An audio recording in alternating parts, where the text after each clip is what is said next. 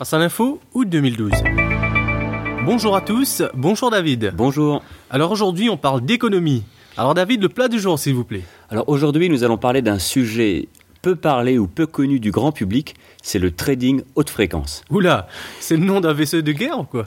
Non, non, pas du tout. Le trading hyper fréquence ou le trading haute fréquence, c'est tout simplement l'exécution de transactions financières à très très grande vitesse. En fait, ce sont des ordinateurs connectés ensemble qui achètent et qui vendent à la microseconde. On avait l'habitude de voir des traders accrochés à leur téléphone en train d'hurler j'achète ou je vends. Mais tout ça, c'est du passé. Désormais, les machines ont remplacé les hommes. Aujourd'hui, 30% des transactions financières en Europe sont faites par ces super ordinateurs. Et aux États-Unis, c'est déjà 70%. Alors, mais quelles sont ces différences concrètes entre l'homme et la machine dans ce domaine? Ah bah c'est très simple. Lorsque je dis par exemple, j'achète sans action d'Euro Disney, oui. Hein, lorsque j'ai dit cette phrase, ça m'a pris une seconde.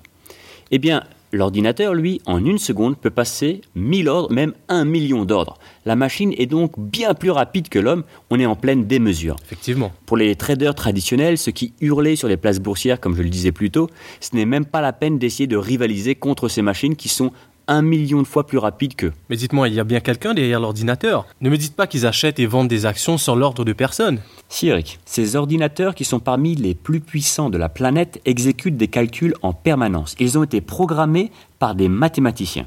Vous connaissez l'expression qui dit le temps c'est de l'argent. Exactement. Et dans ce cas précis, le temps se mesure au micronième de seconde. On l'appelle aussi la nanoseconde. Le but est d'être le plus rapide que son concurrent. Hmm. Donc il y a une compétition effrénée pour ceux qui auront les ordinateurs les plus rapides, les plus puissants.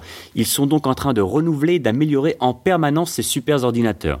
Deuxièmement, comme il faut être le plus rapide, le plus court que mes câbles seront, c'est-à-dire le plus proche que je serai du centre où je peux passer mes ordres, le plus de chances que j'ai que mon information aille plus vite. C'est fou, David. Mais comment les ordis décident-ils d'acheter, de vendre et sur quelle base? Alors là aussi, on assiste à une course à l'intelligence. Ces ordinateurs qui achètent et qui vendent à longueur de journée sont programmés par des brillants mathématiciens qui écrivent des formules. Chaque banque garde précieusement ces formules, c'est un peu si vous voulez comme leur recette secrète, leur formule magique. Là aussi, c'est une véritable guerre entre ceux qui auront la meilleure formule. Ces formules, on les appelle les algorithmes. Ça fait peur David, mais les machines ne risquent-elles pas de s'emballer un jour? Je veux dire, on entend parler régulièrement de bugs informatiques, ça pourrait très bien arriver aussi, non? C'est déjà arrivé au fait, Eric. Le 6 mai 2010, les marchés se sont écroulés sans aucune raison légitime. Personne n'a rien compris. Ce jour-là, le plus vieil indice boursier du monde, c'est-à-dire le Dow Jones, a perdu 10% en quelques secondes. Une panique s'est alors emparée des marchés. Mais qu'est-ce qui s'est donc passé, David? En fait, l'un de ces super ordinateurs a décidé de vendre massivement les titres d'une société cotée.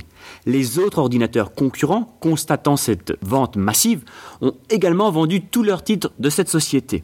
Une réaction en chaîne s'en est suivie et finalement, en une poignée de secondes, le marché s'est littéralement effondré. Cette mini-catastrophe n'aura finalement duré que 10 minutes, car pour l'arrêter, on a dû arrêter toutes les transactions financières pendant 5 secondes pour que tout le monde, machine inclus, puisse retrouver ses esprits. C'est de la pure science-fiction, David. Oui. On se croirait dans Terminator. Oui, sauf que dans cet incident, ce sont des milliers d'emplois, bien réels cette fois-ci, qui ont été menacés de disparaître. Et là, c'est beaucoup plus grave. Mais que faut-il faire pour éviter cela, David? Faut-il réguler? Il faudrait réguler, mais il existe déjà des autorités de régulation en charge de veiller les marchés financiers, mais c'est mission impossible pour ces autorités de régulation, car ça va tellement vite que les régulateurs sont forcément toujours en retard.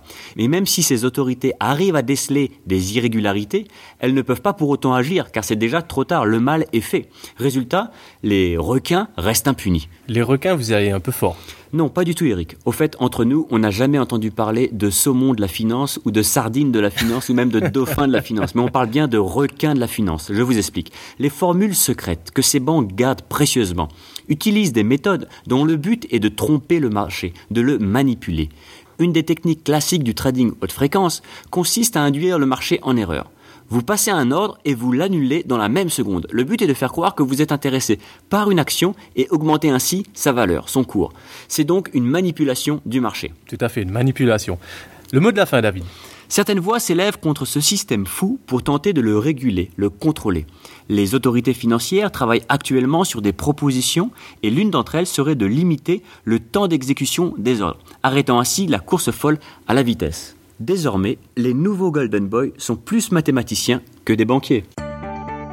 Retrouvez l'actualité du jour sur www.facealinfo.com.